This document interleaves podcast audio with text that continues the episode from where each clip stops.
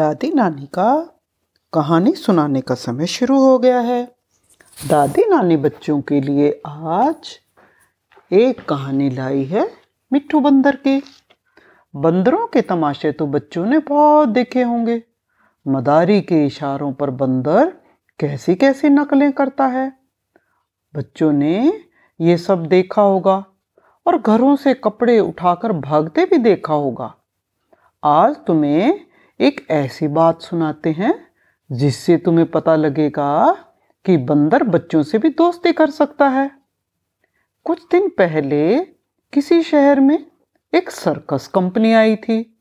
उसके पास शेर, भालू, चीता और कई तरह के और भी जानवर थे। उनमें एक बंदर मिट्ठू भी था। बच्चों के झुंड के झुंड, रोज़ाना इन जानवरों को देखने के लिए आया करते थे। मिट्टू तो उन्हें सबसे अच्छा लगता था। उन्हीं बच्चों में एक बच्चा गोपाल भी था। वो रोज आता और मिट्टू के पास घंटों चुपचाप बैठता। उसे शेर, भालू, चीते, हाथी किसी से प्यार नहीं था।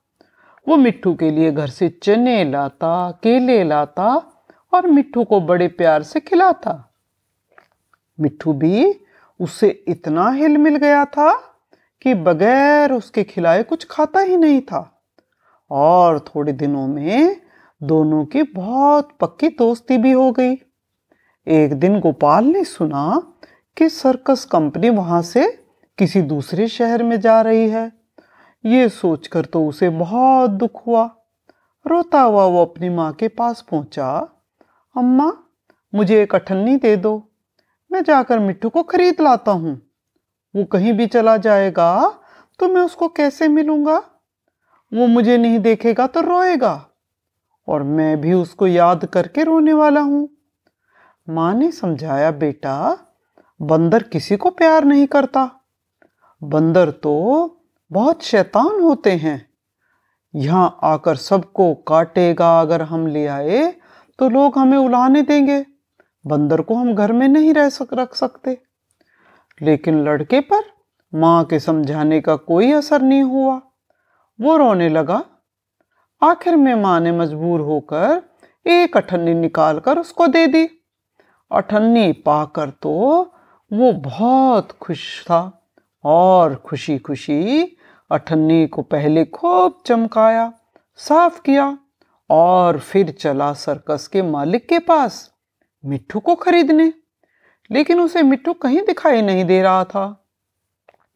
गोपाल का दिल भर आया। वो रोने वाला हो गया। कहीं मिट्टू भाग तो नहीं गया? वो सर्कस के मालिक के पास गया और अठन्नी दिखाकर बोला, साहब, मैं मिट्टू को खरीदने आया हूँ। आप कृपा कर कोई मिट्टू मुझे बेच दो। मालिक रोज उसे मिट्टू के साथ खेलते हुए देखता था। वो हंसकर बोला अब की बार आऊँगा तो मिट्टू तुमको दे दूँगा। गोपाल बेचारा निराश, उदास, चला आया और लगा इधर उधर मिट्टू को ढूँढने। वो उसे ढूँढने में इतना मगन था कि उसे किसी बात का पता नहीं था।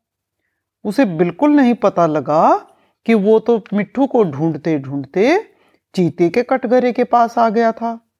चीता भीतर चुपचाप बैठा था।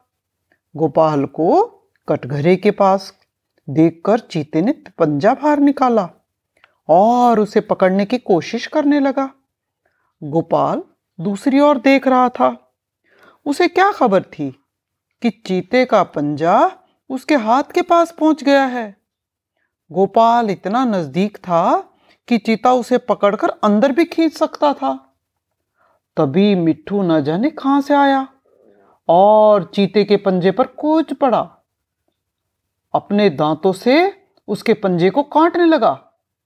चीते ने दूसरा पंजा निकाला और बंदर को ऐसा घायल किया कि वो वहाँ पे गिर पड़ा और ज़ोर ज़ोर से रोने लगा। मिट्टू की ये हालत देखकर गोपाल भी रोने लगा। दोनों का रोना सुनकर लोग दो, लोग दौड़े। फिर देखा मिट्टू बेहोश पड़ा है। गोपाल रो रहा है। मिट्टू का घाव धोया गया। उस पर मरहम पट्टी लगाई गई। थोड़ी देर में उसे होश आ गया। वो गोपाल की ओर प्यार से देखने लगा। जैसे वो उसको मना रहा हो।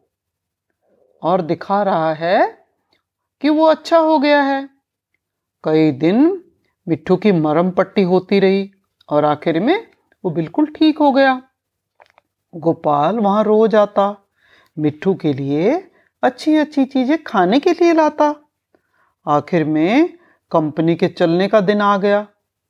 गोपाल बहुत दुखी था। वो मिट्टू के कटघरे के पास खड़ा आँसू निकाल रहा था। मालिक ने उसको कहा, अगर मैं तुम्हें मिट्टू दे दूँ तो क्या करोगे? गोपाल ने कहा, मैं उसे अपने साथ ले जाऊँगा, उसके साथ खेलूँगा, अपने साथ सुलाऊँगा, अपने साथ खिलाऊँगा।